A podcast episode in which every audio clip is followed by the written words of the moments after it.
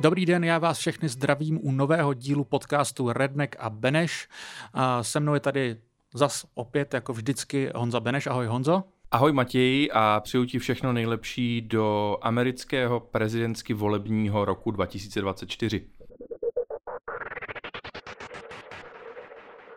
Já ti moc děkuji, já doufám, že to bude rychle za náma a jak Honza naznačuje, jsou tady s námi za dveřmi krom nás dvou už eh, prezidentské primárky a dneska se budeme bavit hlavně o těch republikánských. Chtěli bychom tady udělat takový rychlý návod na to, na co si dávat v následujících týdnech pozor, eh, co vnímat, co naopak možná házet spíš za hlavu, ale samozřejmě než se vrhneme do toho primárkového kalendáře, budeme si muset schrnout pár eh, nejnovějších aktualit, které samozřejmě ovlivňují to, jak se ty primárky budou odvíjet.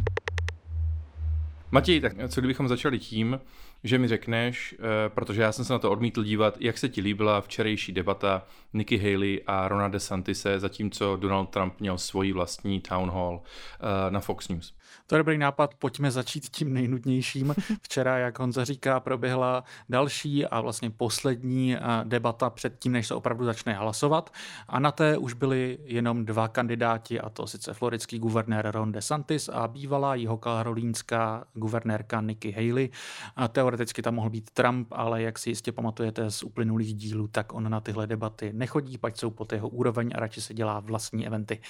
Já nevím, mně přijde, že vždycky těm debatám prospívá prostě, když je tam méně lidí a je to trošku snesitelnější, než když přes sebe štěká prostě osm různých kandidátů, půlka z nich eh, člověka ani nezajímá, takže v tomhle ohledu eh, to bylo lepší, ale to je možná tak poslední pozitivní, co o tom jsem schopný říct, protože jinak to byly prostě skoro dvě hodiny úmorného štěkání po sobě DeSantise a Nikki Haley. Uh, myslím si, že jsme tady v předchozích dílech už několikrát naznačovali, jak kulantně řečeno necharismatický řečník je Ron DeSantis. Nikki zase pro změnu byla taková hodně nasoptěná. Já jsem si to z těch uplynulých debat vždycky spojoval s tím, že ona vlastně tak trošku nenávidí jiného kandidáta, který tady teďka nebyl, Vivejka Ramaswamyho, ale teďka to vypadá, že to přeneslo na Rona DeSantise a ona se furt na ní tak už klíbala a e, opravdu jako to nebyla příjemná podívaná. Tady pro vás mám nachystanou krátkou ukázku, e, kde na sebe vlastně trošičku nadávají. DeSantis vyčítá e, Nikki Haley, že není dostatečně vůči osobnost, kdežto Nikki Haley vyčítá DeSantisovi, že ani on vlastně není a že utratil spoustu peněz za kampaň a přitom za to nemůže nic ukázat. And we need to go back to the basics in education so we get our Thank kids you. That was the problem, though. That word salad is the problem. Governor DeSantis. She says she's always supported school choice, and she failed to deliver. She blames other people. Leadership is about getting things done. Stop making excuses. Make it happen. If leadership's about getting things done, how did you blow through 150 million dollars in your campaign and you were down in the polls? So here, you here's, are I not a manager. No, I, now I'm going to say. I think it's very instructive no, about what Nick, how Nikki Haley sees the world. I think I have the floor. Political Governor, Governor, Governor DeSantis, like that's as important Governor as the DeSantis, kids Governor and their Haley education. Has the floor. What is more important here? She's saying Governor somehow DeSantis, that that's it's not Governor Haley's. It's, Haley, it's Governor Haley's time. Go ahead. I think I hit a nerve. Já myslím, že můžete být všichni rádi, že jste tohle jenom slyšeli a neviděli ukázku, protože minimálně za sebe musím říct, že dva lidi s nesympatičtějšími, neupřímnějšími úsměvy, aby člověk pohledal. Co bych z té debaty ještě vypíchnul, je, že eh, jedna z věcí, co tam padla opravdu nejvíckrát, byly webové stránky, které tam neustále promovala eh, Nikki Haley, která se rozhodla, že místo toho, aby třeba vyvracela některá tvrzení, které řekne Ron DeSantis, tak bude eh, posluchače a diváky odkazovat na stránky desantislies.com, kde teda byly předpokládané lži Rona DeSantise, které teda jako tam jsou vyvrácené, ale ona vlastně většinou ani sama během té debaty ty věci nevyvracela a jenom řekla, ať se lidi podívají na desantislies.com a fakt to padlo třeba 50krát a bylo to už pak dost nesnesitelné, respektive ono to bylo dost nesnesitelné už po eh, pár desítkách minut té debaty. Prošel jsi ty webovky? Upřímně řečeno, i když to řekla fakt asi 50krát, tak mě to nepřesvědčilo, že bych se tam měl podívat, protože... Že reklama na tebe nefunguje, dobře. Ne, na, jako opravdu od Nikki Haley nefunguje.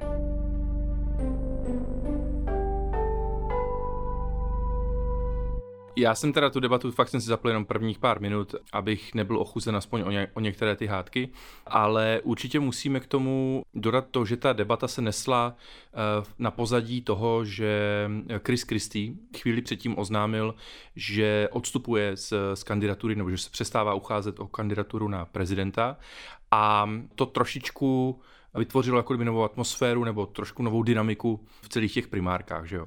I've always said that there came a point in time in this race where I couldn't see a path to accomplishing that goal, that I would get out. And it's clear to me tonight that there isn't a path for me to win the nomination, which is why I'm suspending my campaign tonight for President of the United States. I know, and I can see it from some of the faces here, that I'm disappointing some people by doing this. Honzo, jak si to vykládáš? Komu to může nejvíc prospět? Jak to zamíchá s těma kartama v primárkách? Určitě to nejvíc prospěje druhé straně. Ta druhá strana je tady Nikki Haley, protože voliči, kteří chtěli jít eh, volit Krise eh, Kristýho, udávali jako svoji druhou případnou volbu Nikki Haley. Samozřejmě se to čekalo, že jo? Jako to byla jenom otázka času, kdy to Chris Christie zabalí, protože v těch státech eh, jednotlivých, co, co nás čekají v těch primárkách, tak si jako nevedl dobře, nevedl si dobře ani celostátně. Eh, byla to otázka skutečně jenom času. Eh, případně si teda nepředá ještě, nebo neřekne, že by chtěl, aby jeho voliči teda volili někoho specifického místo něho. To se nestalo. Pro některé to možná je, že to znamená, že pro ně odešel z toho, z toho klání kandidát, který představoval takovou jako no, relativně jako kdyby normální, klasický ten standard republikánské strany, no tak si budou muset vybrat z něčeho jiného, bohužel. Já bych řekl, že ten takový jako standardní narrativ okolo toho je, když se podíváte na ty primárky, tak máte samozřejmě Donalda Trumpa a pak ty ostatní kandidáti, přičemž já bych tu mluvil o, řekněme, o relevantních čtyřech, kterými je Christie, Nikki Haley, Ron DeSantis a ten zmíněný eh, podnikatel Vivek Ramaswamy, tak jsou, já bych je zařadil na takovém spektru, přesně jak jsem je teďka jmenoval, od Christieho přes Nikki Haley přes uh, Rona DeSantise a Viveka Ramaswamyho jsou čím dál tím víc vlastně jako blíž Trumpovi. A takže vlastně takový ten konvenční narrativ okolo toho je, že samozřejmě když Chris Christie, který vlastně celou tu svoji kampaně rámoval jako takovou kamika ze střelu proti Trumpovi, tak když ten ukončí kandidaturu, tak samozřejmě dává smysl, že se ty voliči nejpravděpodobněji přesunou k tomu nejbližšímu, což je v tomhle případě Nikki Haley, respektive takový nejvíc, jako řekněme, proti Trumpovský establishmentový kandidát. A já musím říct, že jsem viděl tady nějaké průzkumy, které mě pobavily, že samozřejmě tam to ukazovalo, že k Nikki Haley se pravděpodobně přesune nejvíc eh, voličů, a pak nějak k Ronu DeSantisovi, ale eh, i, i v tomhle průzkumu bylo, že asi 9% se předpokládá, že se přesune k Trumpovi, což mě se hodně těžko představuje eh, člověka, který by chtěl volit Krise Kristýho a když Kristý ukončí kampaň, tak se přesune k Trumpovi. To vůbec si takového voliče asi neumím ani představit, no. Když si to tvoje spektrum, se kterým souhlasím, tak, tak by to vůbec nedávalo smysl, ale to v tom současném republikánském prostředí vlastně dává smysl, že by to nedávalo smysl. On to dost možná bude nějaký takový artefakt eh, volebního průzkumu. Já bych ještě zmínil, že eh, krom toho, že teda Kristý, takhle oznámil konec kandidatury eh, relativně tak střízlivě. Eh, do té debaty se trošičku do ní zapojil i Vivek Ramaswamy, který na pódiu nebyl, ale zaplatil si uprostřed té debaty reklamu, eh, kde teda on říkal, že vlastně on teda neplánuje odstupovat. To pak říkal i teda v nějakém videu na sítích, ale zároveň to celé rámoval, že establishment republikánské strany se snaží spolčit proti Trumpovi a vlastně přišlo, že on už se přesunul z role takového jako kandidáta do takového spíš komentátora, který vlastně nepokrytě fandí Trumpovi a říká, že vlastně Nikki Haley a Ron DeSantis jsou nástroje establishmentu, jak Trumpa zastavit. Trošku mi překvapilo, že samozřejmě by se pak nabízelo, vzhledem k tomu, že on je naopak ten nejvíc Trumpovský kandidát, aby on taky odstoupil a pak by třeba jeho voliči utekli k Trumpovi a tím by ho posílili, ale to neudělal, což mám pocit eh, říká o té chaotické Ramaswamyho kandidatuře všechno.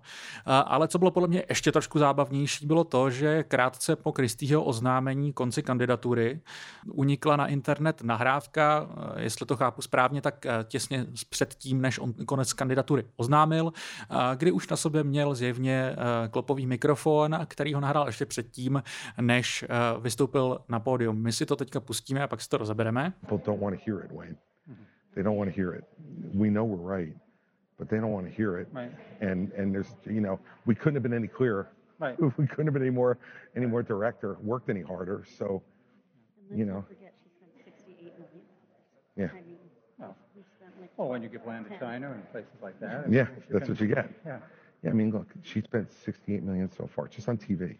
Spent 68 million so far, 59 million by DeSantis, and we spent 12. I mean, who's punching above their weight and who's getting a return on their investment, you know? And she's going to get smoked, and you and I both know it. She's not up to this. She hasn't even been. She's still 20 points behind Trump in New Hampshire, right? Yeah. And- Oh, yeah. And he's going to, he's still going to carry Iowa, right? Yes, oh, always. I, t- you know, I talked to De- DeSantis called me, petrified that I would. He's probably getting out after Iowa. Well, Já to pro jistotu schrnu, jestli jste všechno nepochytili.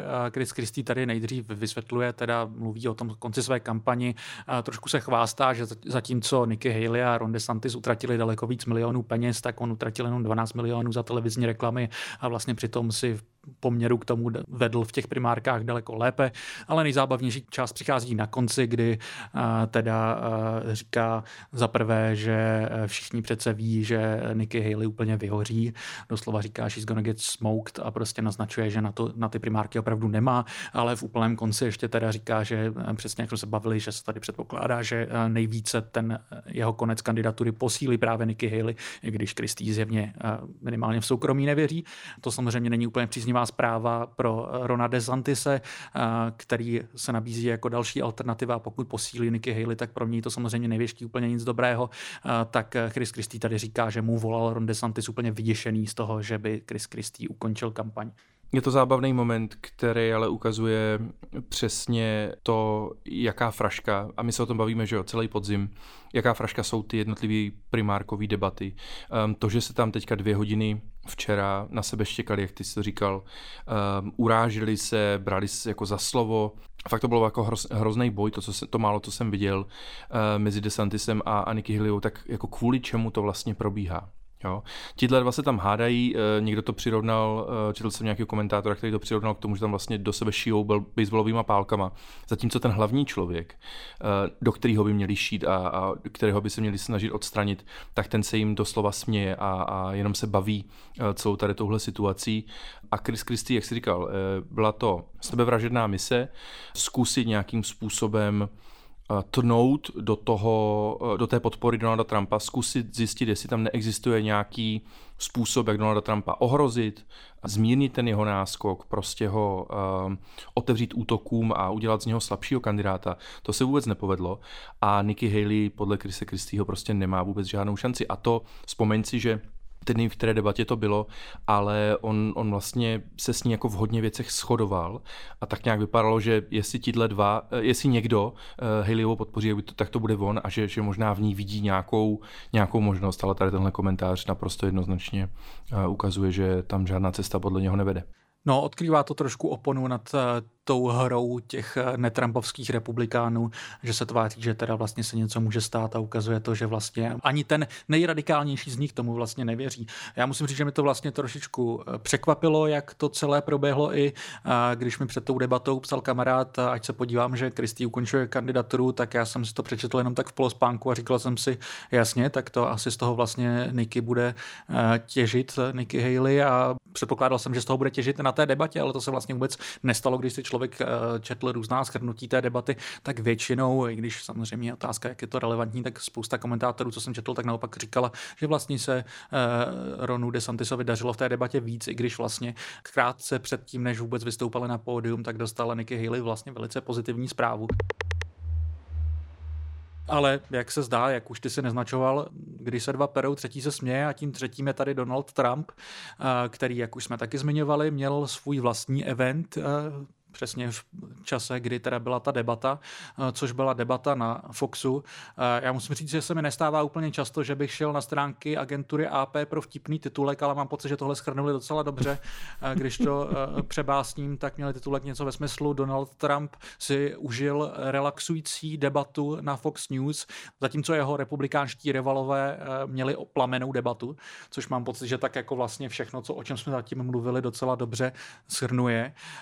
Pojďme si tady vlastně asi možná pustit rovnou, jak moc relaxované to bylo, protože mám pocit, že jakkoliv vám to se, se budeme snažit nějak tady předat, tak bude nejlepší, když se to poslechnete sami. Let me just ask you a follow up on that about who would be in your in your cabinet, in your administration. Mm. If you are the nominee, which I know you expect to be, who would be in the running for vice president? Well, I can't tell you that really. I mean, I know who it's going to be. Give us a hint. I'll give you. We'll do another show sometime. Well, what about any of the people who you've run against? Would you be open to mending fences with oh, any sure, of them? I will. I will. I've already started like Christie better. Uh, Christie, No, it's- Christie for vice president? I, don't- I don't see it. I don't see it. That would be an upset. Christie for vice president. You know, Ladies and gentlemen, I'd like to announce. Tak já mám pocit, že to z toho fakt slyšíte velice dobře, že Trump tady byl v dobré formě a hlavně v dobré náladě. Tady jste mohli slyšet, jak reaguje na otázky moderátorů, jestli teda má pocit, že těch, po těch primárkách se trošku zakopávají příkopy. On tady vtipkuje, že teda uh, už teďka po tom oznámení konci kandidatury má Krise Kristýho zase trošičku radši a pak dokonce vtipkuje s moderátory, že by si ho uh, možná vzal za uh, viceprezidenta, což ale teda opravdu jenom vtipkuje. Zároveň tam teda ale zmiňuje, což spousta médií pak vypichuje, vypichovalo, že on tvrdí, že už má viceprezidenta nebo viceprezidentku vybranou. Kdyby se musel typnout, Honzo, chce se ti typovat, koho by si Trump vybral? Mike Pence teda už nebude s ním kandidovat, jo? to mě mrzí hrozně. Myslím si, že i vzhledem k Trumpově věku, když jsem nad tím přemýšlel, tak to, že se tam pohybuje jméno Marjorie Taylor Greene z Georgie, která je teda takový jako attack dog, jo, ta, ta, ta bude fakt hrozně výrazná v médiích, tak to je, asi není úplně to, co Donald Trump chce, ale myslím si, že si bude vybírat ženu, nebo bych si typl, že to bude žena. A takže už, už delší dobu se hovoří o té Elise Stefanik, kterou si asi posluchači vybaví i, i z té epizody podcastu, když si rozebíral um, to slyšení těch, slyšení kongresu vlastně s, s rektorkami těch významných amerických univerzit. Ona je dostatečně taková jako soccer mom, nebo taková jako suburban mom, je to, je to i New York, je, je z New Yorku, takže splňuje víc věcí a zároveň bude attack dog, ale aniž by zastěňovala Donalda Trumpa. Takže za mě asi ona. U tebe kdo? Já musím říct, že mi to jako dává smysl to, co říkáš a vlastně my jsme se před nahráváním na tom oba shodli, ale zároveň bych řekl, že ono to dává smysl, kdyby to Trump oznamoval teďka, což se nebude dít. Většinou, ty viceprezidentští kandidáti jsou oznamováni nějak spíš v průběhu léta.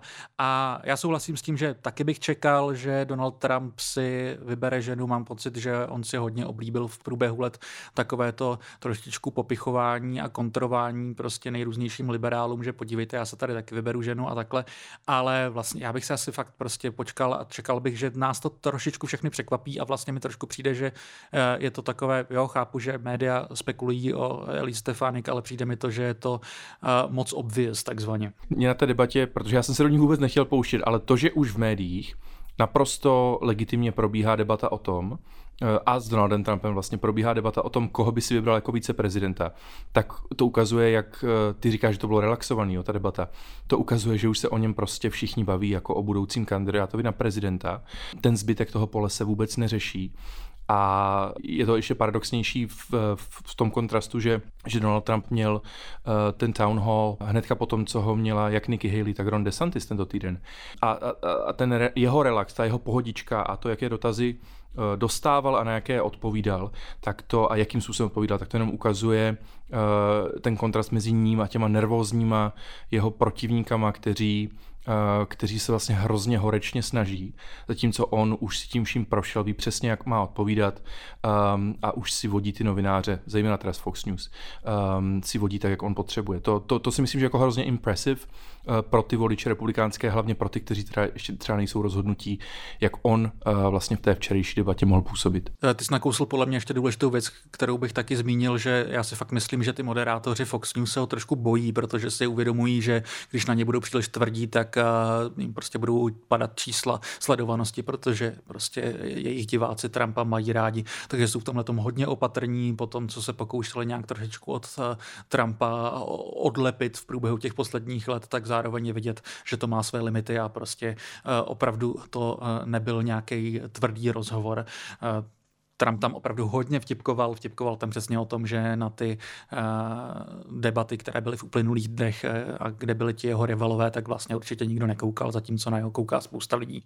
Pak tam taky vtipkoval o tom, samozřejmě trošičku si to tak jako kryl záda, že říkal, že to vlastně neříká on, ale že to spoustu lidí říká, jaká je to jeho oblíbená figura, když chce dostat do veřejného prostoru něco, ale zároveň nechce, aby mu někdo vytýkal, že to řekl sám, tak tam vtipkoval, že teda se hodně mluví o tom, že Ron DeSantis určitě ukončí kandidaturu ještě předtím, než budou primárky v New Hampshire. Čímž se snažím vlastně trošičku naznačit, že bychom se mohli přesunout eh, k druhé části, protože jakkoliv tady se bavíme o tom, že ono to fakt vypadá, že je docela hotovo, eh, tak eh, samozřejmě nemusí být a my jsme se rozhodli být opatrní, stejně jako když Trump říká, že teda to neříká on, ale říkají to jiní. A rozhodli jsme se tady prostě probrat a takový, jako udělat takový praktický návod na ty následující týdny a trošku si říct ten vlastně přiznaně, na co my budeme koukat, co trošku očekáváme, co typujeme, že se stane, co naopak eh, typujeme, že se nestane a v čem si vlastně nejsme jistí a půjdeme si to projít po těch jednotlivých státech.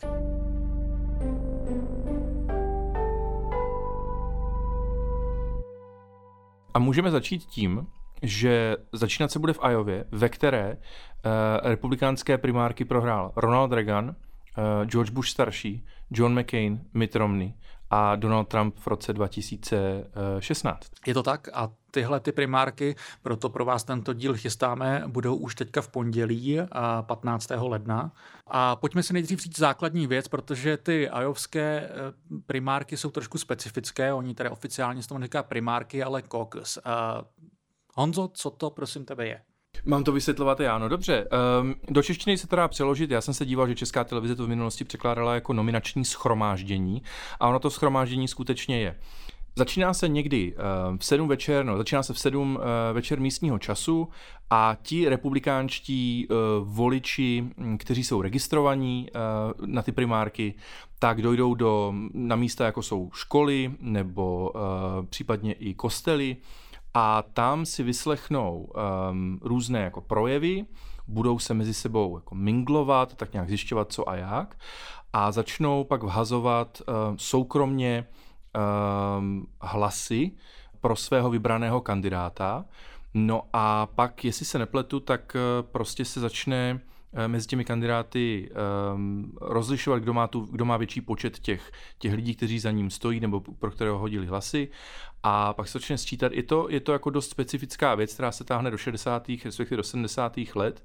A demokrati teda letos z toho um, ustoupili, že oni se do toho vůbec pouštět nebudou tomu se ještě trošku dostaneme. Já bych zdůraznil, že je to takový hodně eh, zlouhavý proces a komplikovaný, ale zároveň je v něčem jako eh, pro mě sympatický, že vlastně je takový interaktivnější a vlastně tam probíhá bouřlivější komunikace mezi těmi jednotlivými voliči, kdo vlastně je ten nejlepší kandidát a takhle v tomhle to sympatické. Zároveň je jasné, že to trošičku znevýhodňuje některé voliče, protože ne každý má na tohle čas a samozřejmě takové ty klasické primárky, kdy opravdu jako přijdete akorát odvolit a, a hodíte do obálky hlas nebo zmáčknete prostě na nějaké nějakém počítači, koho chcete volit a jdete pryč, tak samozřejmě eh, mají většinou vyšší účast, protože prostě je to jednodušší tam mít volit.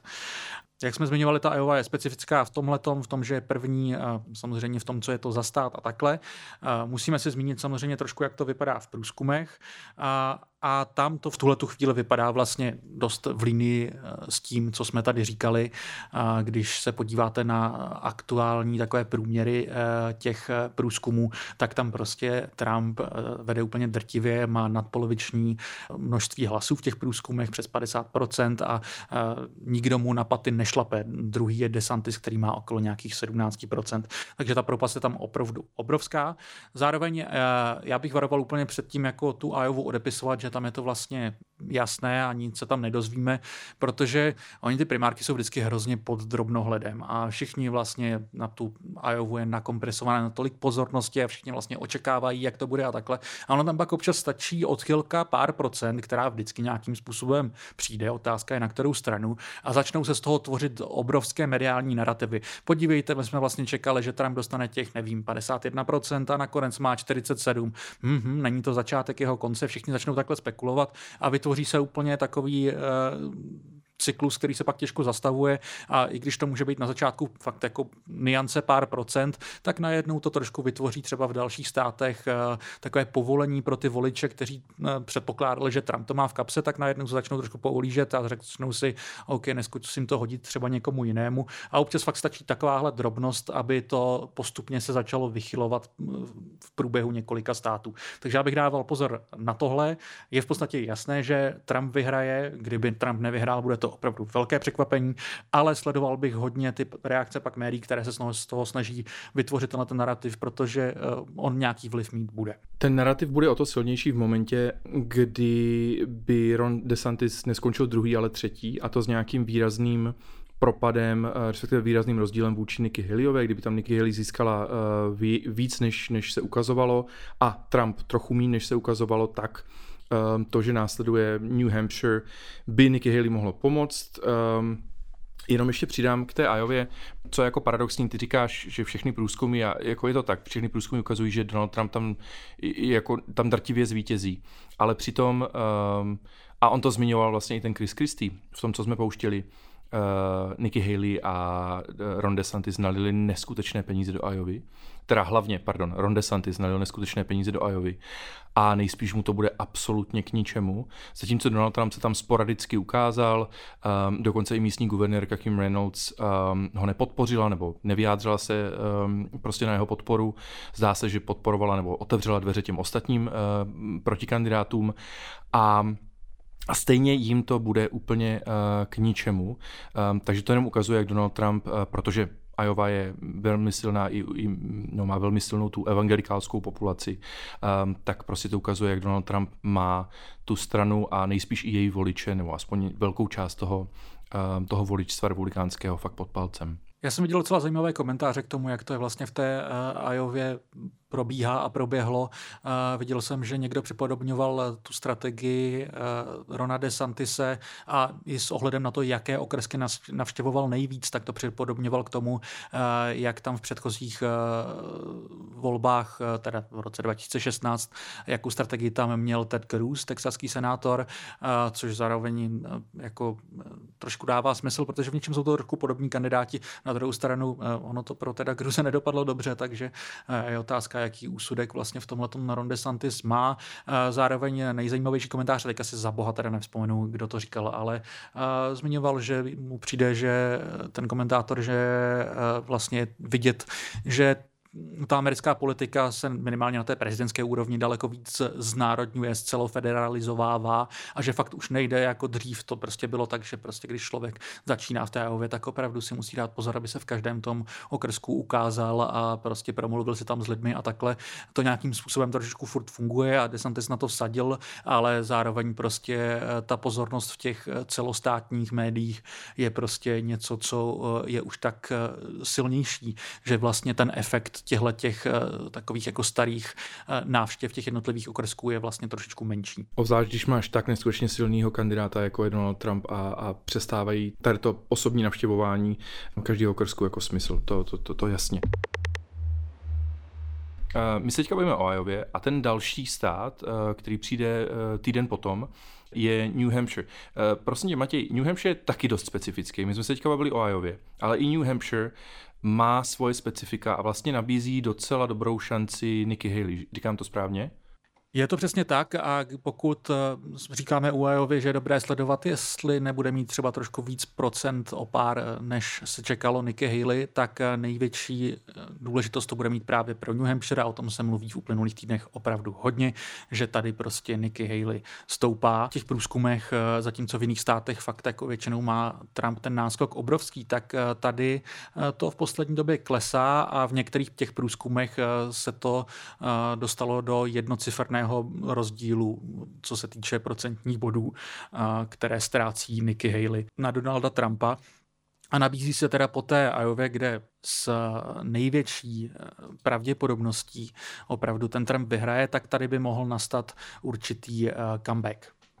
Zatímco Ron DeSantis um, dal hodně peněz na kampaň v Iově, tak uh, Nikki Haley se hodně soustředí na ten, na ten New Hampshire. Uh, podpořil ji uh, i místní guvernér republikánský Chris Sununu, To specifikum New Hampshire je v tom, že můžou v těch, v těch primárkách, už tam nejsou ty caucuses, ale v těch primárkách uh, můžou volit i uh, nezávislí voliči. Uh, a v minulosti se ukázalo, že třeba v některých volbách uh, tvořili až třeba polovinu vůbec všech těch voličů v těch republikánských primárkách, obzvlášť když tam nekandidoval žádný demokratický kandidát nebo kandidát za demokratickou stranu. Um, a navíc New Hampshire, teda mnohem víc než Iowa, je i stát, kde, kde si může Nikki Haley vybírat uh, nebo oslovit um, prostě college kids, vysokoškolsky vzdělaný nebo vysokoškoláky, um, studenty vysokoškolsky vzdělaný konzervativní lidi, um, takže um, tam, tam, se, tam se čeká na její úspěch. A pokud by tam teda skutečně uspěla tak, jak se očekává, tak um, by to ukázalo, že možná ještě pro ní existuje nějaká alternativní cesta, že je tedy alternativou pro nějakou část voličů, v těch primárkách. A znamenalo by to, že by dostávala ještě dál peníze od, od donorů a mohla by tím prodloužit tu svoji snahu v těch, v těch primárních volbách. Ono opravdu ty comebacky v New Hampshire, já jsem tu frázi nevolil úplně náhodně, ono například se no, hodně lidí vzpomíná na to, že přesně takovýhle comeback zažil v roce 1992 Bill Clinton právě v New Hampshire a je vidět, že přesně na něco takového Nikki Haley spolíhá. A ona z toho měla i takový trošičku malý průšvih, který si vlastně můžeme pustit, kdy řekla právě voličům v New Hampshire, že teda uh, mají šanci napravit ten předpokládaný výsledek z Iowa, což nepřijde úplně nejšťastnější formulace a Ron DeSantis si pak udělal reklamu, které, ve které právě kvůli tomuhle na Nikki Haley útočí. To se taky můžeme pustit. Here's what Wall Street funded Nikki Haley just said in New Hampshire. You know Iowa starts it. You know that you correct it. Haley disparages the caucuses and insults you. It's Ron DeSantis, who embodies and defends Iowa's values of faith, family, and freedom. He's tirelessly working to earn your support. Donald Trump is running for his issues. Nikki Haley's running for her donors' issues. I'm running for your issues. I'm Ron DeSantis, and I approve this message. Byla tam slyšet i ta trademarková hláška, eh, kterou teď Ron DeSantis opakuje úplně eh, všude, že teda Trump kandiduje pro sebe, Nikki Haley kandiduje pro své donory a kdežto Ron DeSantis bude hájit zájmy vás, eh, obyčejných Američanů. Já myslím, že tady v New Hampshire se samozřejmě rýsuje, že tady už fakt by se mělo vybírat mezi Nikki Haley a Ronem DeSantisem a podle toho výsledku, jaký tady bude, asi by se jeden z nich měl opravdu zamyslet nad tím, jestli v té kampani chce pokračovat. Zároveň taky opět ani tady nemusí jít nutně o vítězství, podobně jako v Iowa může taky jít o prostě trošku překvapivější, silnější výsledek, než ukazují ty průzkumy. Nejde nutně o to, že by někdo vyloženě toho Trumpa přeskočil. Taky se hraje prostě o ty novinové titulky a o to, jaké, jaké narrativy se pak můžou propisovat dál do těch primárek. Přece jenom opravdu je to teprve druhý stát. Jsem rád, že opakovaně zmiňuješ tu roli médií, protože ty mediální narrativy, eh, to, jak to, jak je americká politika vlastně součástí nějaké entertainizace, že je to jedna, jedna z věcí, čím se bavit uh, mediálně v USA, tak to, všechno, tak to právě ty volby ukazují, že se hledá každá, každá drobnost, ze které se dá udělat příběh. A to je tedy New Hampshire. Eh, pak eh, podle nás vlastně další velký zlom eh, v těch primárkách nastane dost možná až měsíc na to, ale mezi tím proběhne přece jenom pár dalších věcí. Já bych ještě řekl k New Hampshire, že jakkoliv se tady nebavíme o demokratických primárkách, které vlastně jsou tak trochu jako kdyby se neděly, i když Biden má vyzývatele, tak zajímavé bude sledovat právě New Hampshire, protože s tímto státem, respektive se zdejší demokratickou stranou a vedením demokratické strany, tady se neschodl úplně Biden a to celofederální vedení demokratů, protože tam chtěli dělat určité čachry z pořadí těch států a New Hampshire je zvyklé, že teda má jedny z těch prvních primárek, respektive první primárky, zatímco v Iowa jsou ty caucuses. Oni se úplně nepohodli s Bidenem a nakonec to vyústilo v takovou bizarní situaci, kdy oni si vlastně dělají ty primárky v tom původním e, termínu, kdy chtěli, ale Bidenovi se to nelíbí, takže on tam vlastně oficiálně nekandiduje. Takže jenom nebuďte překvapení, když v této době, když budou probíhat primárky v New Hampshire, které teda stejně jako ty republikánské budou probíhat 23. Eh, ledna, tak eh, se asi může ukázat, že tam vyhraje na demokratické straně někdo úplně jiný než Biden. Ne, ne, není to úplně tím, že eh, by se najednou hroutila Bidenova kandidatura a takhle, ale je to prostě tím, že Biden tam kandidovat nebude. Já jsem zaznamenal teda zprávy, že on se stejně spoustu uh, demokratických voličů v New Hampshire chystá ho tam vpisovat do těch lístků, takže uvidíme, jak velké to bude drama, ale prostě může se klidně stát, že to tam smete některý z těch alternativních kandidátů, což jsou především Dean Phillips a Marianne Williamson.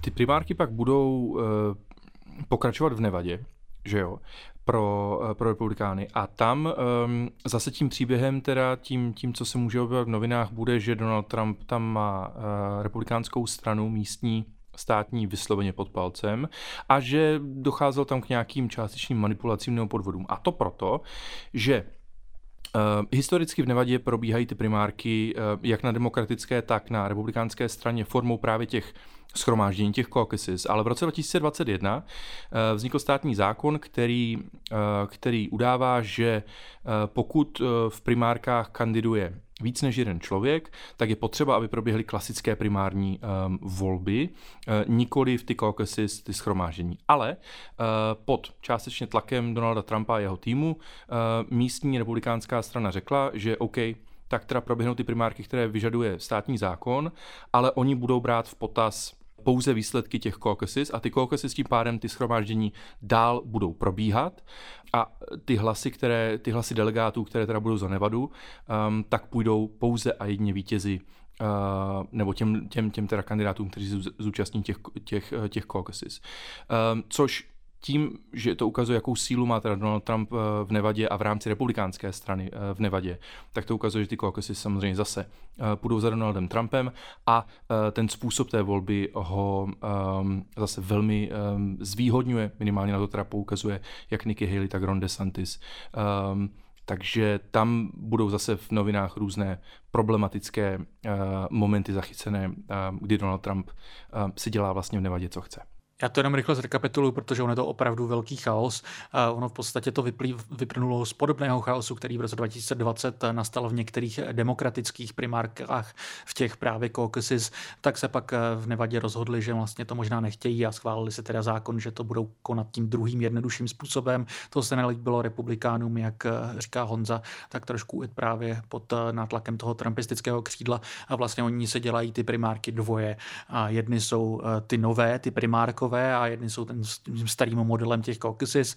Republikánská strana v Nevadě si eh, rozhodla, že bude uznávat jenom to druhé, ale formálně proběhne obojí. Byť teda eh, jak Trump, tak i eh, myslím si, že většina těch ostatních kandidátů ten primárkový, ten nový model bojkotuje, takže vlastně je to fakt jenom symbolické, protože jim to ukládá zákon, ale jinak oni si to udělají po svém. To je taky něco, prostě zmiňujeme, protože to pravděpodobně vygeneruje nějaké titulky, byť já si teda osobně nemyslím, že by obzvlášť na té republikánské republikánské straně eh, ta Nevada byla nějak zas tak moc zásadní, zatímco u těch demokratických primárek to často je tam docela podstatný zlom, tak eh, tady bych to úplně nečekal. Ono, eh, i důvod, proč o tom mluvíme, je ten, že nejenom, že vzniknou ty příběhy, oni už, oni už teďka probíhají. Co já jsem viděl na Twitteru a musel jsem si kvůli tomu dohledávat, co přesně se v Nevadě děje, kolikrát, já už jsem viděl teďka příběhy a je to, jde to teda zleva, jde to jako ze strany Eh, no minimálně teda proti Trumpovských účtů, eh, že Donald Trump ani nebyl schopný se přihlásit do primárek eh, v Nevadě, že tam ani nechce kandidovat a tak dál.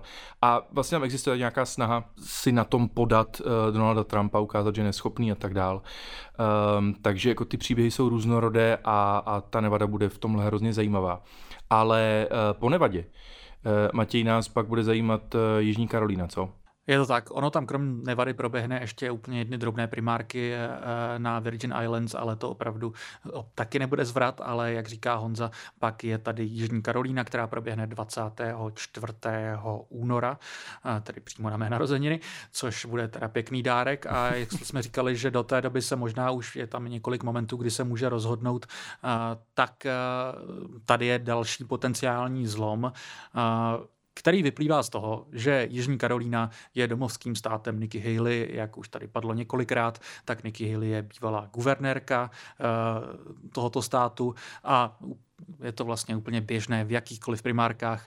Ten domovský stát toho politika je vždycky klíčový a je to často moment, kdy oni případně pak ukončují kampaň, protože v momentě, kdy se vám nepodaří vyhrát ani ve státě, ve kterém máte ty největší vazby, máte tam spoustu politiků, který by vás teoreticky měli podporovat a který by měli nahánět právě voliček urnám, aby vás volili. Když nejste schopný vyhrát ani v takovém státě, tak už se pak těžko vzpamatovává z toho, že byste v těch primárkách mohli něco urvat. Já teda musím říct, že tuhle chvíli v těch průzkumech, v těch průměrech, které jdou najít, tak to není Bůh ví jaké pro Nikki Haley. Jo. Opravdu je tady, i tady je Donald Trump má nadpoloviční většinu přes 50% a ona má něco okolo 24 se to většinou teďka v posledních dnech pohybuje. Takže ta propast je ta, i tady obrovská. Ale přesně tady bych varoval před tím z toho usuzovat moc takhle víc než měsíc dopředu, protože jak jsme už několikrát naznačovali, hrozně závisí na tom, jestli třeba nebude mít Nikki Haley trošičku lepší uh, výsledek v Iowa a pak, jestli vlastně nebude mít dobrý výsledek nebo třeba by mohla i vyhrát v New Hampshire, což by samozřejmě tenhle ten kalkul zásadně změnilo. Uh, mezi tím může třeba Vivek s vámi nebo i Ron DeSantis ukončit kampaň, což by to samozřejmě uh, taky, taky zásadně změnilo. To mám pocit, že může být pro Nikki Haley takový trošku snový scénář, kdyby to nastalo dříve, tak že by prostě po New Hampshire Hampshire eh, odstoupil z kampaně jak Ron DeSantis, tak eh, Vivek Ramaswamy a pak by vlastně před sebou ona měla eh, několik týdnů na to si vybudovat, vybudovat ten hype okolo své kampaně, pozbírat jejich voliče a udělat to před svým domovským státem. To mám pocit, že to by se jí asi tak líbilo nejvíc. No ale každopádně to očekávání je takové, že v momentě, kdy se ty primárky přesunou na, do těch jižních států, Spojených států, tak uh, tam začne Nikki Haley eh, hrozně ztrácet, protože tam jsou přesně ti voliči, eh, které Donald Trump už eh, od roku 2015-2016 nesmírně zajímá, kteří za ním jdou, jsou to především voliči bez vysokoškolského vzdělání, především teda muži, a takže tam, tam se očekává už, že tou Jižní Karolínou to začne že tam Donald Trump si začne ten, ten náskok skutečně budovat. Pokud se nestane, jak si naznačoval, něco významného, pokud nepřijdou nějaké příběhy z těch, z těch dřívějších států, tak tam by Nikki Haley měla začít výrazně ztrácet.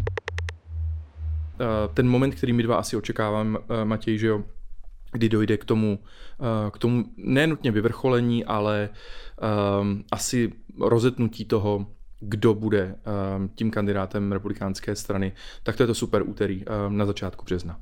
Přesně tak. Já bych ještě zmínil možná to, že eh, samozřejmě asi víte, jestli třeba posloucháte i můj, mé samostatné redneky, tak se eh, teďka řeší ta kauza s tím, jestli třeba Trump nebude stažen eh, z kandidátních listin v některých státech, o čemž bude rozhodovat federální nejvyšší soud. A teďka to vypadá, že o tom budou rozhodovat právě v průběhu února, takže to je taky věc, která tu kampaň velice poznamená zatím vždycky, když takhle Trump byl v centru dění skrz nějaké snahy o to, aby vlastně nekandidoval, tak to většinou spíš posilovalo, což asi také dobré brát v úvahu. A jak ty si říkal, tak my jsme tady vlastně zmiňovali takové nějaké dva zlomy, eh, kde teoreticky by se mohly rozhodovat ta kampaň, kde by vlastně mohli spoustu lidí ukončovat kampaň, a to nejdřív v New Hampshire a pak v Jižní Karolíně.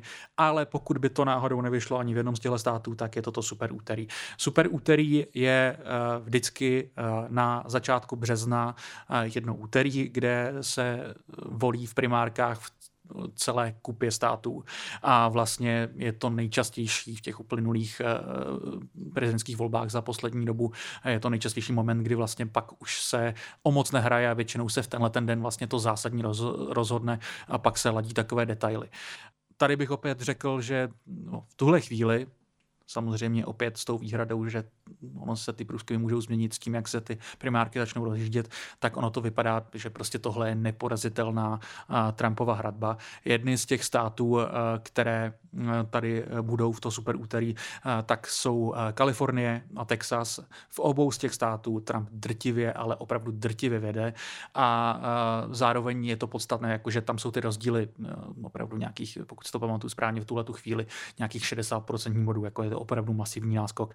A zároveň jak Kalifornie, tak Texas jsou populačně velké státy, což je samozřejmě u těch primárek důležité, protože podle toho se pak přepočítávají eh, na ty delegáty, kteří pak jedou eh, na sjezd té strany a hlasují pro toho či onoho kandidáta.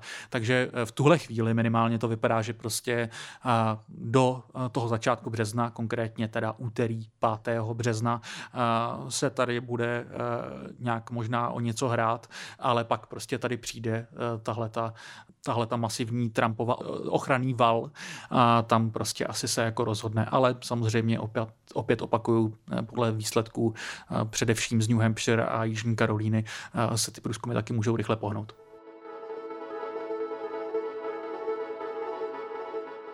Ty primárky, oni celkově končí pak 6. června v Montáně, v New Jersey, v New Mexico a v Jižní Dakotě.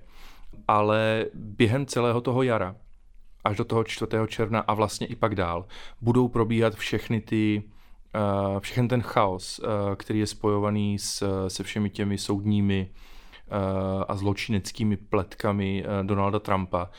Všechny ty jeho prostě stání u soudu, ty různé obhajoby, těch tam bude probíhat strašně moc. Už teď vlastně v únoru bude nejvyšší soud řešit, jestli Donald Trump, eh, začne řešit, jestli Donald Trump, co by prezident, ehm, měl imunitu, která by ho chránila před tím potrestáním toho jeho Eh, zosnování 6. těch, těch událostí 6. Eh, ledna 2021 a to se s ním potáhne právě v tom únoru, v březnu, eh, veškerá tady ta stání. Takže to bude částečně taky asi ovlivňovat tu, ty primární volby a bude to jako paralelně probíhat a kombinovat se s těmi narrativy, které jsme zmiňovali, které začnou přicházet z těch jednotlivých států podle těch výsledků, které můžou nebo nemusí být odlišné od těch, od těch předpokladů, od těch odhadů. Já bych tady zdůraznil, že hodně komentátorů varuje, že ty soudy se budou táhnout a není úplně eh, pravděpodobné, že by eh, s výjimkou samozřejmě toho eh, jednoho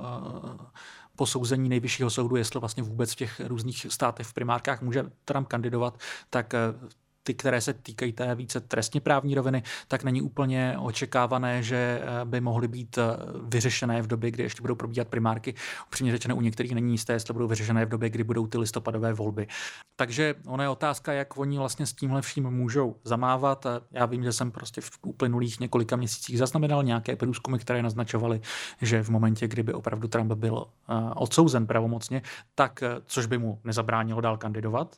Znovu zdůraznuju, to je vždycky dobré si připomenout, tak by se od něj přece jenom nějakých pár procent eh, voličů asi odklonilo, což by samozřejmě pro ty listopadové volby měl, mohlo mít významný efekt, ale prostě je tady velký otazník ohledně toho, kdy se tohle to stihne a vlastně jak se reálně pak v té chvíli ty voliči zachovají, protože jedna věc je odpovídat o nějakém hypotetickém scénáři, který se stane někdy třeba za rok a druhá věc je, jak se to pak rozehraje v momentě, kdy se to opravdu děje a kdy ty lidi jsou třeba uh, jako buďme upřímní, pod náporem prostě eh, těch mediálních narrativů, které se okolo toho vyrojí. A samozřejmě, jak jsem zmiňoval před chvilkou, většinou, když eh, byl takovýhle obří tlak vyvíjen na Donalda Trumpa, eh, tak ho to většinou spíš postílilo a myslím si, že jestli on prostě těmi primárkami projde a pak vlastně zmizí eh, ti jeho rivalové, kteří přece jenom byť eh, se vlastně moc neopovažovali ho kritizovat, tak přece jenom trošičku nějak ty kotníky okopávali, tak myslím si, že po těch primárkách, kdyby on tím prošel, tak oni se za ním víc semknou a tenhle ten efekt může být ještě větší. Takže je otázka, já se to fakt neodvažuji moc typovat, jak přesně tohle to může probíhat, protože to fakt prostě už záleží nad tím, jak ty jednotlivé události přesně proběhnou a jak je budou eh, pak eh, ostatním přežvíkávat eh, Donaldovi spolustranici. V tomhle je hrozně zajímavý příklad člověka, kterého už jsem před chvílí zmiňoval, a to je guvernér právě New Hampshire Chris Sununu, který Donalda Trumpa dlouhodobě docela kritizuje, ale když se ho zeptali, Eh, myslím, že na Fox News, eh, jestli by podpořil Donalda Trumpa, pokud by se stal tím kandidátem za republikánskou stranu a byl zároveň i třeba tím odsouzeným, už trestancem, eh, tak Chris Sununu víceméně ve zmrknutí oka, přestože teda podpořil teďka Nikki Haley, tak řekl, že samozřejmě by volil Donalda Trumpa. Takže hm, toto bude, toto bude ještě, tak jak jsme to předvídali dlouhodobě, bude to mazec. Já bych nezapomínal na to, jak všichni byli pohoršení z Donalda Trumpa v letech 2015-2016 z republikánské strany a jak pak najednou si s ním všichni začali dávat sedánky a večeře a najednou vlastně s ním byli velký kamarádi a ono ostatně o tom je ten eh, starý washingtonský bonmot, že teda, myslím, který jsem tady myslím, že někdy taky už citoval, že eh, de- demokrati se do kandidátů zamilovávají a pak za nimi stojí, kdežto eh, republikáni se vždycky prostě po těch primárkách se šikují za tím jedním, což uvidíme, ale a já bych prostě typoval, že to opět potvrdí tohleto. Tak jo, tak my to budeme pro vás uh, dál s Matějem sledovat, monitorovat a budeme se těšit na ty Eh, dneska jsme hodně používali to slovo narrativy. Budeme se těšit na ty narrativy. Já slibuju, že se příště budu slovo narrativ, za které se mi uh, lidi samozřejmě smějí i v běžném redneku, protože ho trošičku nadužívám, tak já se ho budu pokoušet uh, používat trošičku míň a já vám každopádně můžu teď, už teďka slíbit, že vzhledem k tomu, že ty pondělní primárky prostě proběhnou těsně předtím, než normálně nahrávám svůj běžný redneck, tak se tam pokusím nějak schrnout, pokud se nestane něco nepředpokládaného, jako bylo třeba při těch minulých volbách na demokratické straně, když to dopočítávalo několik dní, ale myslím si, že to by se snad stát tentokrát nemělo. Tak jo, tak se budu těšit na příští díl. Tak jo, tak díky Honzo, že jsi to se mnou schrnul a doufám, že to budeme mít brzo za sebou, ty primárky. Nemyslím si, ale budu taky doufat.